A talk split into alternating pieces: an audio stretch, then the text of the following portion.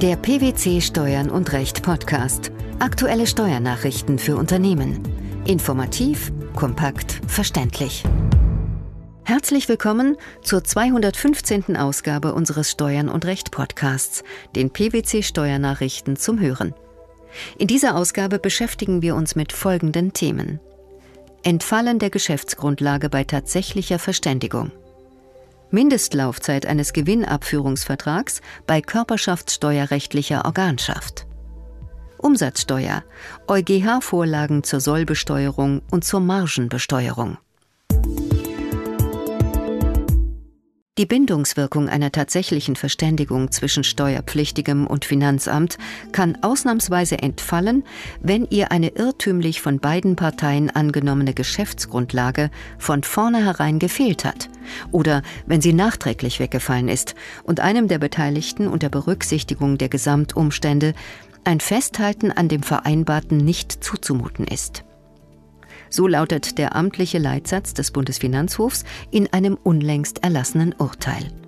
Worum handelt es sich bei einer tatsächlichen Verständigung?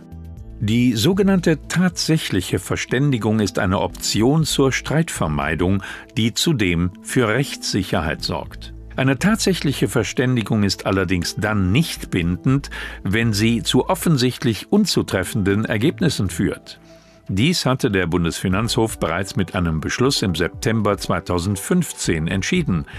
Die tatsächliche Verständigung einerseits als bindend anzusehen, ihr andererseits aber einen anderen Inhalt als den schriftlich niedergelegten zu geben, sei rechtlich nicht möglich, hieß es damals. Welchen Sachverhalt mussten die BFH-Richter vor diesem Hintergrund aktuell klären? Im aktuellen Streitfall machten die Kläger aus der insolvenzbedingten Auflösung einer GmbH für das Streitjahr 2007 einen Verlust geltend. Während des finanzgerichtlichen Verfahrens schlossen sie auf Vorschlag des Finanzgerichts mit dem Finanzamt eine entsprechende einvernehmliche Verständigung. Danach sollte in tatsächlicher Hinsicht von einem bereits im Jahr 2005 entstandenen Verlust ausgegangen werden. Bei der Umsetzung der Vereinbarung stellte das Finanzamt jedoch fest, dass die Einkommensteuerfestsetzung 2005 wegen einer vom vormaligen Berater der Kläger erklärten Einspruchsrücknahme nicht mehr änderbar war. Daher machten die Kläger geltend, dass die tatsächliche Verständigung wegen Wegfalls der Geschäftsgrundlage aufzuheben und der Auflösungsverlust im anhängigen Streitjahr 2007 anzusetzen sei. Der Bundesfinanzhof stimmte diesem Begehren zu. Aus welchem Grund? Nach Meinung der obersten Finanzrichter seien die Beteiligten im Streitfall übereinstimmend von der verfahrensrechtlichen Änderbarkeit des Einkommensteuerbescheids 2005 ausgegangen. Da diese angenommene gemeinsame Geschäftsgrundlage von vornherein gefehlt habe, komme der tatsächlichen Verständigung keine Bindungswirkung zu. Es komme nicht darauf an, ob in Bezug auf die Fehlvorstellung ein Verschulden der Kläger vorliege.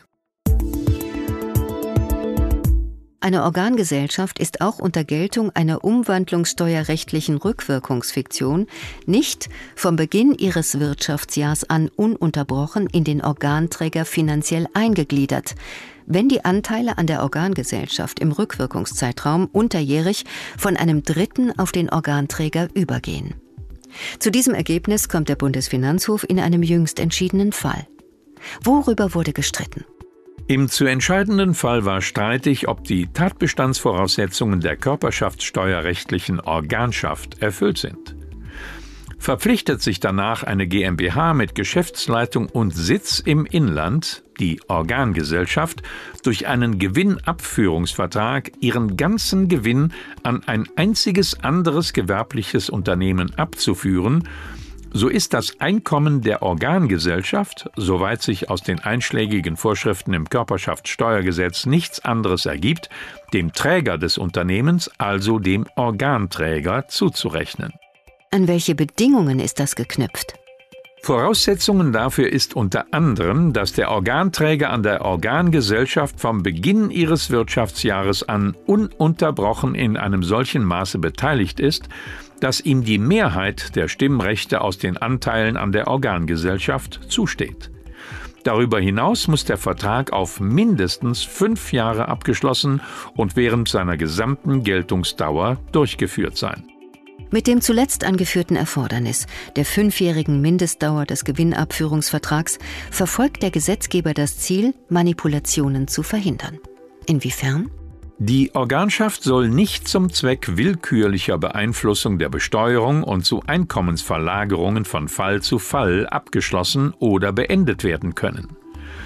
Bei der Berechnung der fünfjährigen Mindestlaufzeit eines Gewinnabführungsvertrags bei körperschaftssteuerrechtlicher Organschaft kann nach Ansicht der obersten Finanzrichter eine umwandlungssteuerrechtliche Rückwirkungsfiktion dabei beachtlich sein, auch wenn sie auf einen Zeitpunkt vor Gründung der Organgesellschaft wirkt. Was bedeutet das für den Streitfall? Da der Bundesfinanzhof den Streitfall zur anderweitigen Verhandlung und Entscheidung an das Finanzgericht zurückverwiesen hat, ist die Sache noch nicht spruchreif. Als Grundlage eines rückwirkenden Beginns der Vertragslaufzeit fehlen noch Feststellungen zur Frage des Gegenstands der Vermögensübertragung. Die obersten Finanzrichter zweifeln an der bislang uneingeschränkt angenommenen Pflicht zur Vorfinanzierung der Umsatzsteuer durch den zur Sollbesteuerung verpflichteten Unternehmer und am Ausschluss des ermäßigten Steuersatzes bei der Überlassung von Ferienwohnungen im Rahmen der sogenannten Margenbesteuerung. Der Bundesfinanzhof hat daher in zwei Revisionsverfahren durch Beschlüsse vom 21. Juni und vom 3. August 2017 Vorabentscheidungsersuchen an den Europäischen Gerichtshof gerichtet. Worum geht es im Einzelnen? Im ersten Verfahren geht es um eine Klägerin, die im bezahlten Fußball als Spielervermittlerin tätig war. Sie unterlag der sogenannten Sollbesteuerung, bei der der Unternehmer die Umsatzsteuer bereits mit der Leistungserbringung unabhängig von der Entgeltvereinnahmung zu versteuern hat. Bei der Vermittlung von Profifußballern erhielt sie Provisionszahlungen von den aufnehmenden Fußballvereinen. Der Vergütungsanspruch für die Vermittlung setzte dem Grunde nach voraus, dass der Spieler beim neuen Verein einen Arbeitsvertrag unterschrieb und die Deutsche Fußballliga GmbH als Lizenzgeber dem Spieler eine Spielerlaubnis erteilte. Die Provisionszahlungen waren in Raten verteilt auf die Laufzeit des Arbeitsvertrages zu leisten wobei die Fälligkeit und das Bestehen der einzelnen Ratenansprüche unter der Bedingung des Fortbestehens des Arbeitsvertrages zwischen Verein und Spieler standen. Die Finanzverwaltung ging davon aus, dass die Klägerin ihre im Streitjahr 2012 erbrachten Vermittlungsleistungen auch insoweit bereits in 2012 zu versteuern habe, als sie Entgeltbestandteile für die Vermittlungen vertragsgemäß erst im Jahr 2015 beanspruchen konnte. Der Bundesfinanzhof hat nun Zweifel an der geübten Besteuerungspraxis. Das ist richtig. Die Sichtweise des Finanzamtes entspricht einer jahrzehntelang geübten Besteuerungspraxis. Der Bundesfinanzhof bezweifelt aber, ob dies mit den bindenden Vorgaben des Unionsrechts, der Richtlinie des Rates über das gemeinsame Mehrwertsteuersystem vereinbar ist. Auf seine Vorlage soll der EuGH insbesondere entscheiden, ob der Steuerpflichtige verpflichtet ist, die für die Leistung geschuldete Steuer für einen Zeitraum von zwei Jahren vorzufinanzieren, wenn er die Vergütung für seine Leistung teilweise erst zwei Jahre nach Entstehung des Steuertatbestands erhalten kann. Wieso wird das Urteil der Europarichter besonders beachtenswert sein? Die dem EuGH in dieser Rechtssache vorgelegten Fragen sind von erheblicher Praxisbedeutung. Sie beziehen sich in erster Linie auf bedingte Vergütungsansprüche, können aber auch bei befristeten Zahlungsansprüchen wie etwa beim Ratenverkauf im Einzelhandel oder bei einzelnen Formen des Leasings von Bedeutung sein. Auch hier besteht nach gegenwärtiger Praxis für den der Sollbesteuerung unterliegenden Unternehmer die Pflicht, die Umsatzsteuer für die Warenlieferung bereits mit der Übergabe der Ware vollständig abführen zu müssen. Dies gilt nach bisheriger Praxis auch dann, wenn er einzelne Ratenzahlungen erst über eine Laufzeit von mehreren Jahren vereinnahmen kann. Worum geht es im zweiten Fall, zu dem die BFH-Richter den EuGH angerufen haben?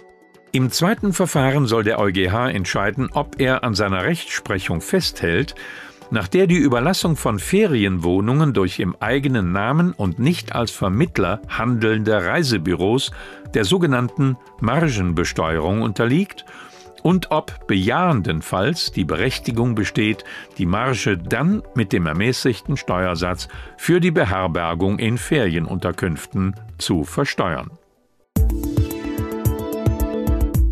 Das Entfallen der Geschäftsgrundlage bei tatsächlicher Verständigung die Mindestlaufzeit eines Gewinnabführungsvertrags bei körperschaftssteuerrechtlicher Organschaft sowie zwei EuGH-Vorlagen zur Soll- und zur Margenbesteuerung.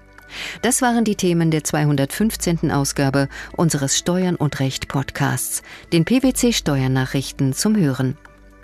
Wir freuen uns, dass Sie dabei waren und hoffen, dass Sie auch das nächste Mal wieder in die PwC Steuernachrichten reinhören. Steuerliche Beiträge zum Nachlesen finden Sie in der Zwischenzeit unter blogs.pwc.de slash steuern und recht.